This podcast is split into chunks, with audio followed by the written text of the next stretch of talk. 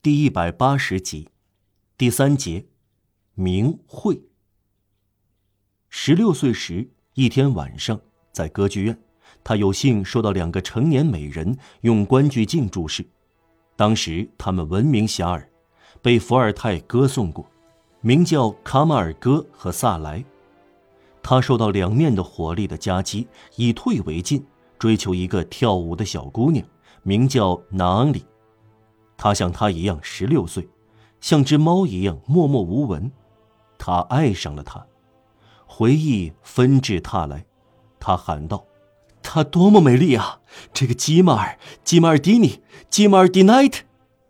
上次我在龙上跑马场看到她，令人一往情深的卷发，绿松宝石首饰引人注目，新贵色彩的裙子，隐藏激情的手龙。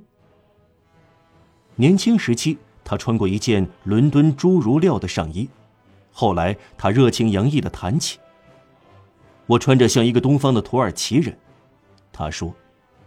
他二十岁时，的波弗莱夫人偶然看到他，把他称为发狂的美男子。他看到政界和当权人物的所有名字，感到愤愤不平，认为他们又卑贱又市民气。他看报纸，像他所说的《新闻报》《消息报》，一面忍住哈哈大笑。哦，他说：“什么样的人呢？科比埃尔，于曼。”卡西米尔·佩利埃，这也算是大臣。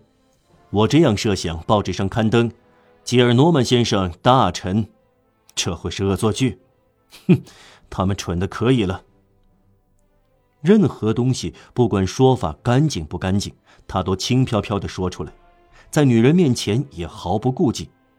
他说粗话、淫秽话和脏话，说不出的泰然自若，而且不以为怪。以显示风雅，这是他那个世纪的随便态度。需要指出，诗歌迂回表达的时代，散文则粗俗下流。